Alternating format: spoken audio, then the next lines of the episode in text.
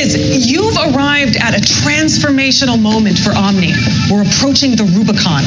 Are you ready? Uh, Say yes. Answer, Janet. Say yes. Sure. Yeah, I guess. Oh, by the way, uh, I got a package delivered to me. I was listed as chief financial officer. Someone screwed up somewhere. Who knows? Maybe it was delivered from the future.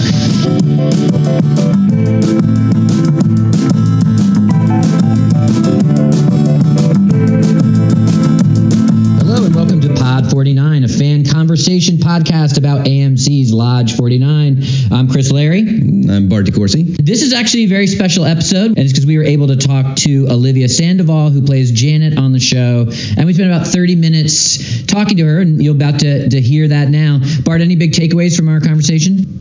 I guess my biggest takeaway was uh, just listening to the real person and how different she is than Janet. Obviously, Janet is maybe half psychopathic, but uh, Olivia was energetic and alive and, and cool. Yeah, it was really fun to talk to her about, you know, kind of some of the behind the scenes stuff about the show. And I think as everyone is starting to realize in the second half of season two, where the, the plot and the connections are pretty deep, it was fun to hear what it's like to sort of read those lines and think about creating the show. So here you are, Olivia Sandoval, aka Lodge 49's Janet, and our interview with her. Hi, Olivia. Hi. Hello. My name is Chris, and I'm sitting here with one of my co-hosts, Bart from Pod 49. Uh, Jim, our, our third member, is uh, unfortunately traveling in Europe right now, so he's sorry he couldn't be here. Oh, well, lucky him. Well, it's nice to meet you both. Thank you. Really appreciate the time. Uh, you're our first official guest on the podcast. No way. Yeah. That's awesome. So we were excited to have you and excited to talk, and thank you for your time. My Um, pleasure. So we'll just jump right into it, and we'll follow the conversation as it goes. Okay, sounds good. Awesome. So can you tell us a little bit about how you ended up on the show and maybe just some of your experiences around being involved in the first two seasons? Well, um, I got it was an audition, just traditional, like you do, and I was just immediately. I, I've never had such a wacky bit of text for an audition in my life. It was this incredibly mysterious character, and my audition was these two pages of this monologue that just. I, I it, it, was the one, some of the weirdest and best writing I'd ever seen. So I was immediately intrigued, and I went in and I, I had a great audition and uh, with Deborah Zane, our casting director, and Peter Ocko was in the room. And a couple days later, I found out I got the part. I mean, it was just very kind of easy like that, and I was thrilled because I knew that all of these fantastic people were involved in the show, and I had actually met Jim Gavin. Um, I didn't realize it until well into our shooting process, but I had met Jim months before because his writing teacher and mentor is actually a really good friend of my family. So that made it even more special that it was like, oh, not only is this fantastic part, but it's Jim's show. Um, and I, they sent me all the scripts and I was just an, an instant fan. I, the stories were so, you know, they went all over the place without feeling scattered and it, and it hit all of these incredible you know, pulled all these my heartstrings, and then it, and then it was an adventure, and then it was funny, and then it was touching, and I was just immediately in love. And my my my first experience on the show was, um, you know, we spent the entire day on a boat in Long Long Beach Harbor. so that was that was a great introduction to, you know, I got to know everybody pretty well because obviously you're on a boat. Where are you going to go? Um, so yeah, I've I've just been along for the ride, and um, I I never know what's coming next. Something that's so fantastic about this show. I, I so every script that I get in, I'm I, I'm just uh, you know wow. I they went in a completely different direction that I never would have imagined, and I it's it's the least boring thing I think I've ever done in my life. Yeah, that's great. Um, it yeah, it seems like we all have that in common, right? That we kind of all instantaneously fell in love with the show. Um, in that audition, did any of the lines that you read, did they make them into the show, or was that was it stuff that got cut?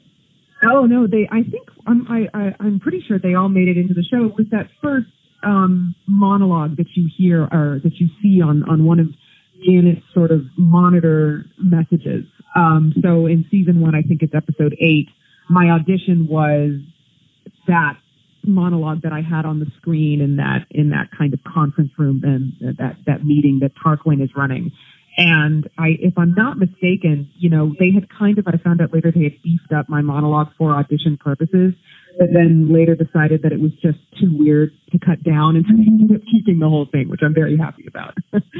Janet really has some of the, uh, in those monitor scenes, real Max Headroom for the 21st century vibe.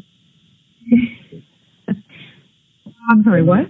You remember Max Headroom, that like t- TV talking head character? You know what? I'm embarrassed to say that I don't. well, we're embarrassed to say we know it because we're that old. oh no! but it might be a, a quick uh, 20 second YouTube because that was the first thing I thought of when because we the introduction to your character very much is that floating disembodied monitor voice. Oh, sure, sure. And we've seen that. I'm, I'm definitely going to YouTube this as soon as we, as soon as we finish our conversation. Um, there's been a lot of interesting comparisons like that with Janet because that's been somewhat of a, of a, a archetype, archetypal character throughout television. Is the kind of like mysterious voice from the box, the mysterious voice from the screen. Um, I, I thought the closest thing that I could, could describe her language as is sort of like a J. Peterman thing.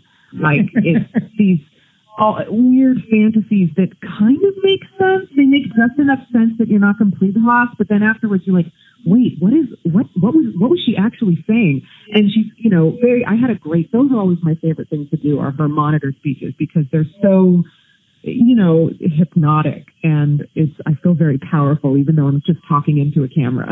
it's like I'm talking to all time and all humanity. Well, you really definitely have the character down. It's impossible to imagine anybody else playing it as well. Oh, that's very sweet. Where do you find a connection with Janet? Is, is there like any part of her that you see in yourself that you identify with? Definitely.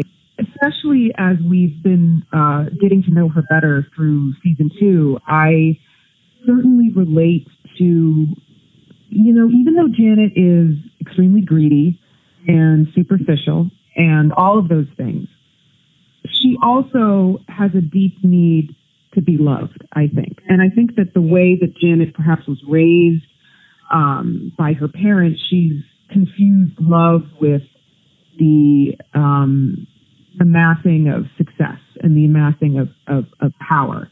But I I grew up in a you know I went to a really intense high pressure prep school um, for high school, and it was one of those schools that it's you know, everyone goes to Harvard and everyone, or, or the movie star, or, you know, lots of celebrity offspring went to my school. And there was this intense culture of needing to be number one and needing to be the best. And it's, it's kind of in, to, to achieve immortality in a sense. Like you had to, you had to leave with like, well, I'm going to be the number one something and you better find what that is.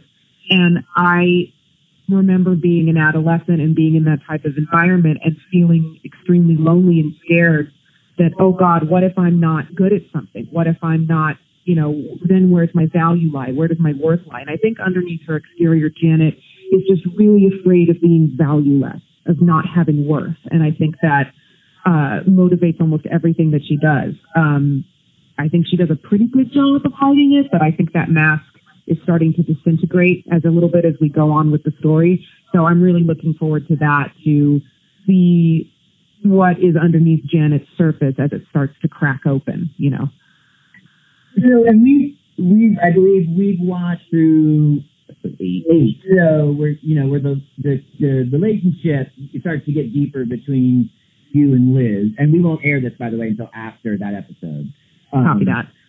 So if you're spoiler be spoiler aware. Um, but what is what is it about that relationship between Liz and Janet you, that you think is able to kind of crack that you know business speak Silicon Valley vibe of Janet?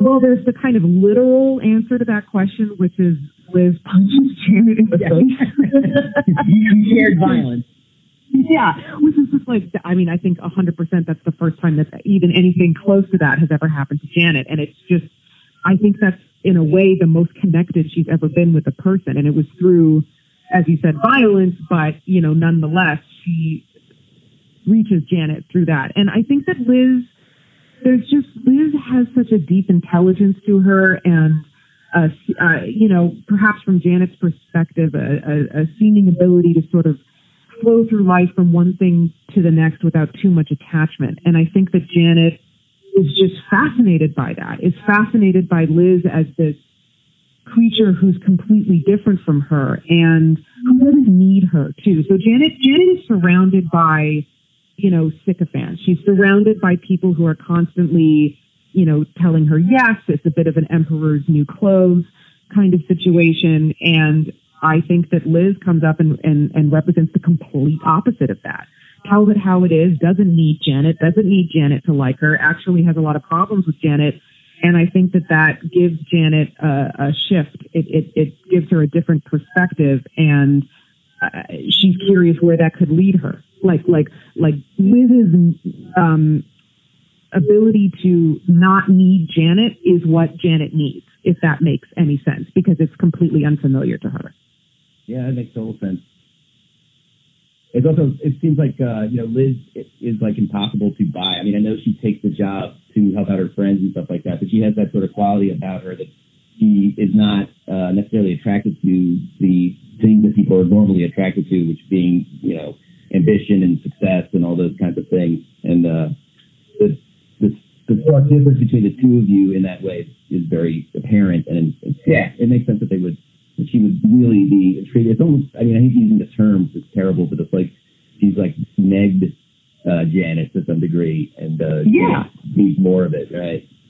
Definitely, and I think that also Janet recognizes, uh, you know, even though Liz isn't attracted to those typical things, um, monetary success, etc. She's completely capable of it, and I think that Janet is looking at Liz as uh, an opportunity to be her greatest accomplishment. Like if Janet takes Liz and uh, you know they go and conquer the world together, it'll be an even it'll be all the sweeter because Janet can reach everybody. Janet can you know in a sense control everybody. Um, and as Liz continues to be uncontrollable that continues to feed Janet's creativity as to how to develop the relationship and develop her business um, as they relate to each other.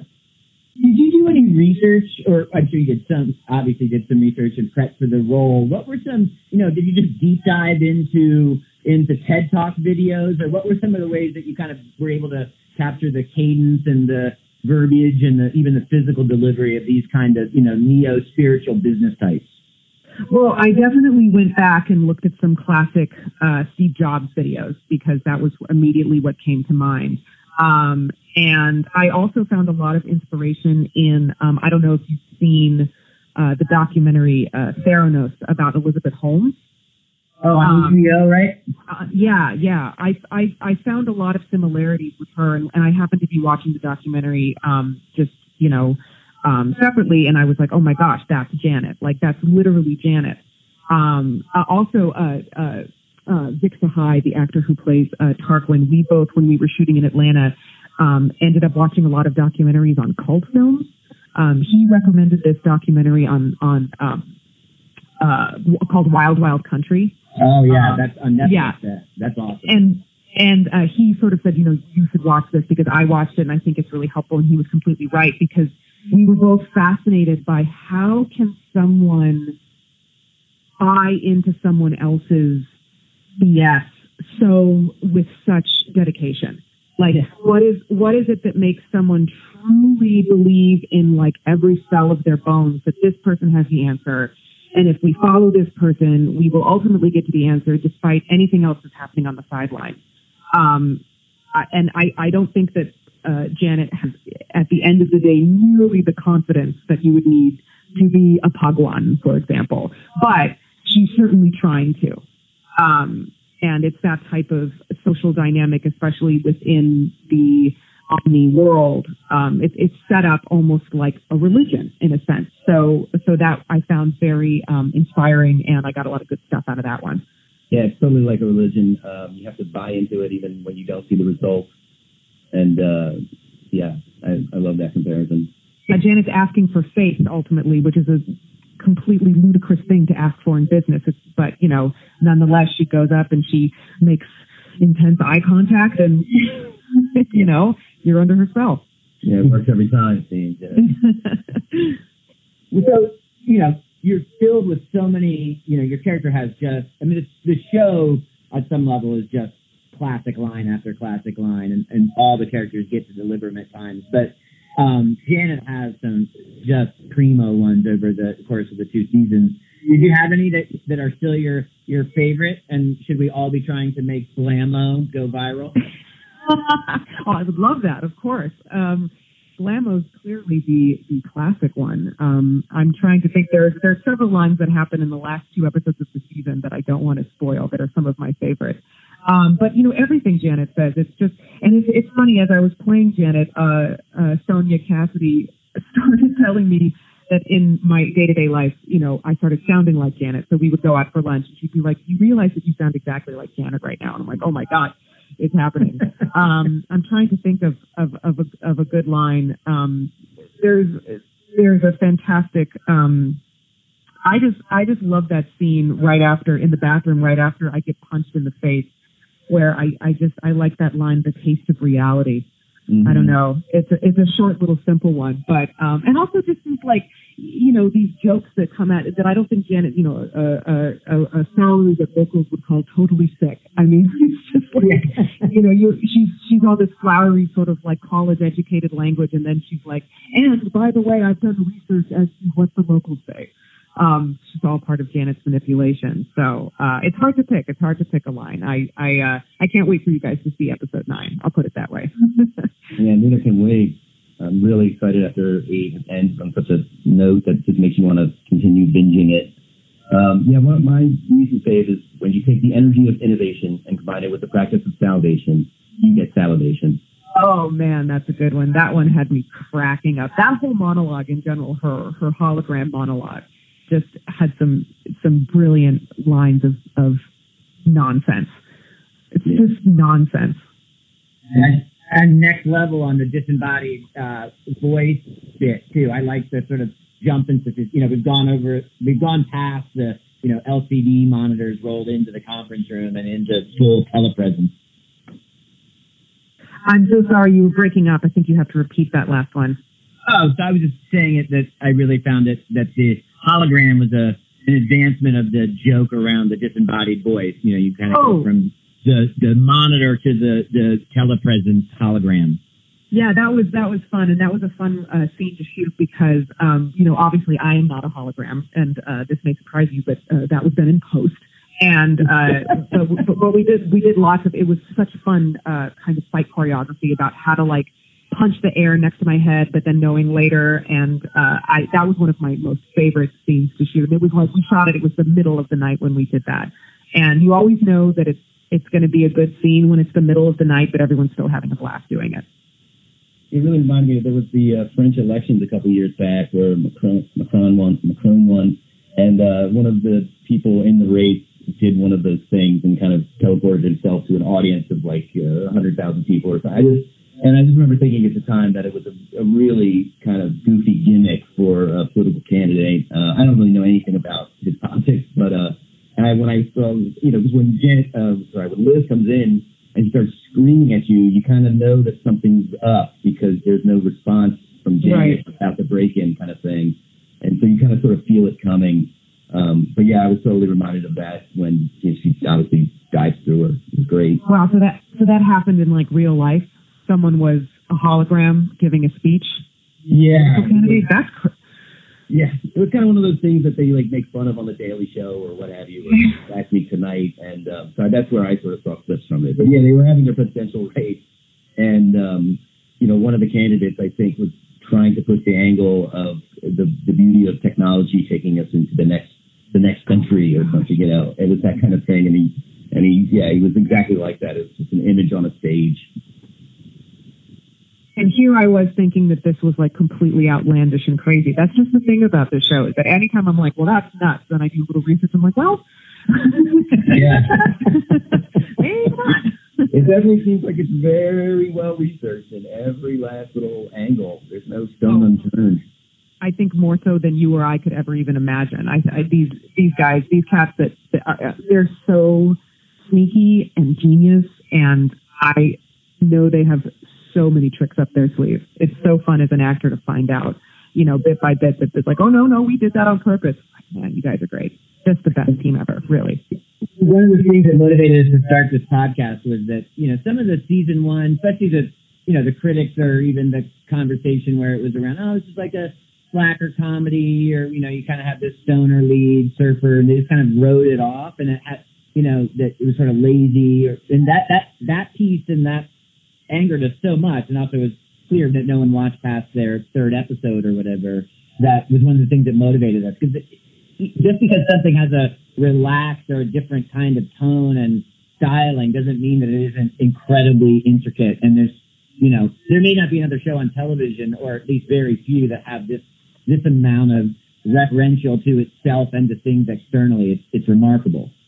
Yeah, there was uh, like a backhanded compliment almost. Like it's a fun show, but there's not really any plot, and we just were like, there is a very deep plot. You know, it takes a long time to unfold clearly you guys get it. Um, I think that it's definitely a show that um, rewards uh, people who absorb television like like clearly both of you do. Um, and I think that the sort of uh, facade of it being kind of you know people say oh it's sort of a quirky like you know comedy and it's a surfer slasher and all this stuff that you know it's kind of a superpower in a way because it's very deceptive.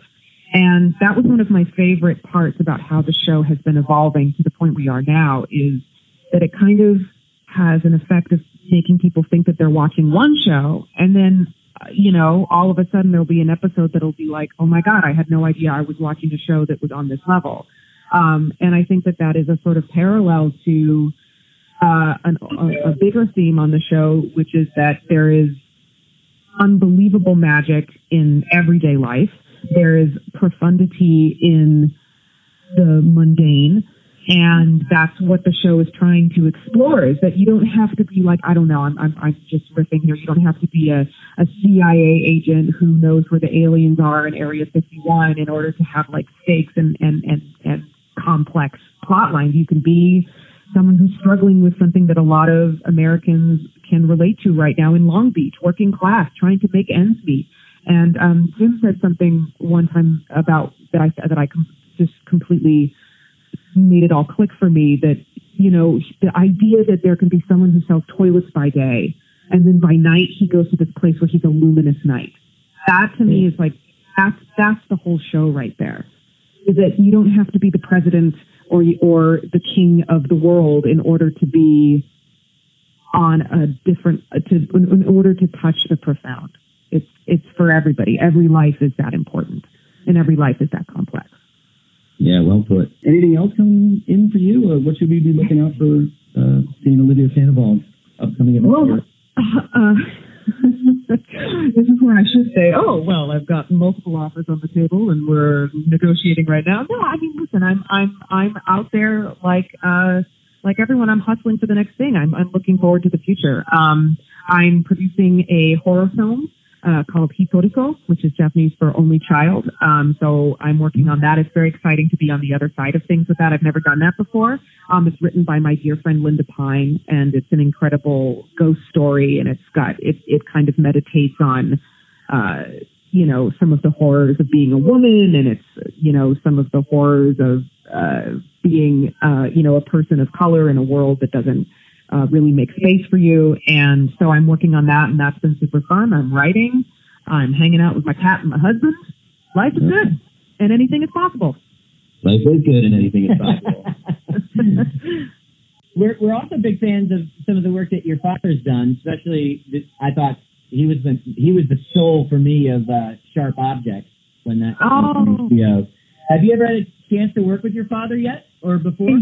You know what I did? It was actually one of the first things that I did uh, back when I think I was 19 or something like that. I he was on a show called Medium uh, with Patricia Arquette, um, and they needed someone to play his daughter.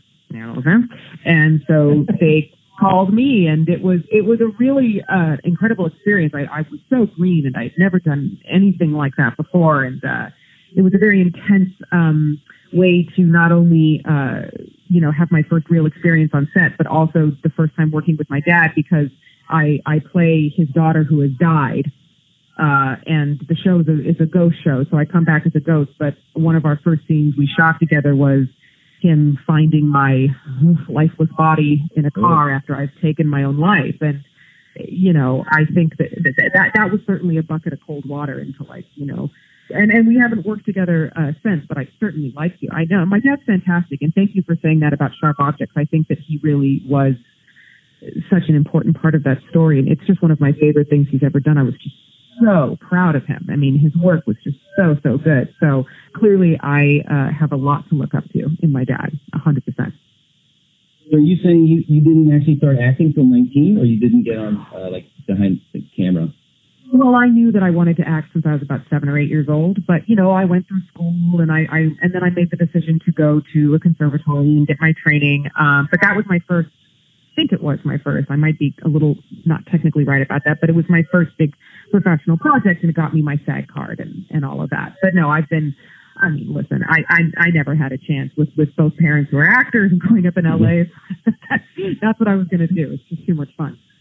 It seems like it's worked out. You know what? It has kind of, I think, fingers crossed, touch wood, all of that. Um, it's been an incredible experience. You know, I, I, after school, I spent a lot of years like people do where you're just hitting the pavements and you ask yourself, oh my gosh, is anything going to happen? Because you could be the most talented person on planet Earth and it's just, sometimes it doesn't work out. So I feel extremely lucky and extremely fortunate to have not only found um, a little corner for myself in this industry, but also I've, I've been so lucky that the jobs that I've had have all been just so fantastic, and I'm so spoiled. And Lodge 49 is at the absolute top of that list. Awesome. So we, we have one question that we were able to get from Jim in whatever uh, European hostel he's currently at. Um, and he's a he's a big fan of your Instagram feed, and so he wanted to follow up and know what was the story behind the baby goat, and if you still have it. I stole it. I took it. I took it on my carry-on. Um, the baby goat. So the animal handler on the show, who handles the kitty cat and the crow that live with Ernie, um, also handles, uh, you know, lots of other animals. And there had been this goat that was born less than 24 hours before uh, he or she actually never met the individual uh, before they had to be on set.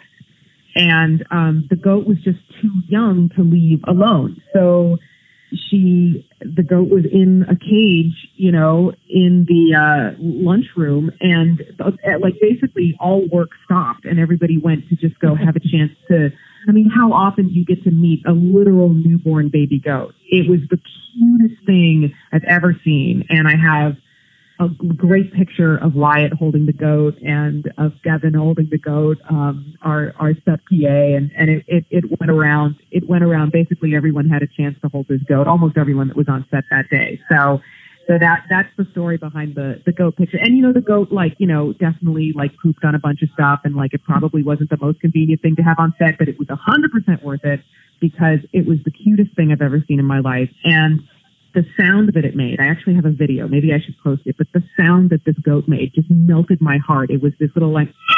mm. it was the cutest thing ever. So yes, that's the baby goat story. I, do, I did not take the baby goat with me. I, I hope the goat is well wherever the goat is and it hasn't been sacrificed. That's what we were concerned about. No, no, no, no, no. This is a this is a goat that has a very nice life on a on a on a farm full of people who love animals. This goat is having a a wonderful a wonderful full life. I'm sure. Probably coming to you soon on a Lifetime Christmas uh, farm movie debuting. I think so. I, yeah, I think so. I think Janet, you know, should try to rebrand herself at some point, and maybe we can have some kind of, you know, she's holding baby, baby, human babies, goat babies, cat babies, any kind of baby. That's that's Christmas with Janet. I want that. I want that. I want to buy that calendar in the uh, Lodge 49 merch store. yes, yes, absolutely. Well, Olivia, thank you so. Oh, by the way, if you send us that, if you send us that clip or, or have you know AMC follow up, well, maybe we can edit in the uh, sound of the goat in that part of the interview. Oh my gosh, that would be fantastic. Let me, well, yeah, yeah. Let me see if I can do that. All right. Um, well, thank you so much for your time today. We really, we really appreciate it. You know, this has been just a, you know, kind of a labor of love for us. We really thought it would be listened to by, you know, a few of our friends that we could convince to watch the show first. But, you know, the, the sort of modest success and, and connecting with folks like yourself and, people behind the show is really special. So we really thank you for your time. Well, I thank you guys so much. I'm so appreciative of all of the work and love that you're pouring um, into the show. That one of my favorite parts about being on Lodge 49 is interacting with the fans because you guys are all so intelligent and such cool people, and I feel like you're people that I would actually want to hang out with.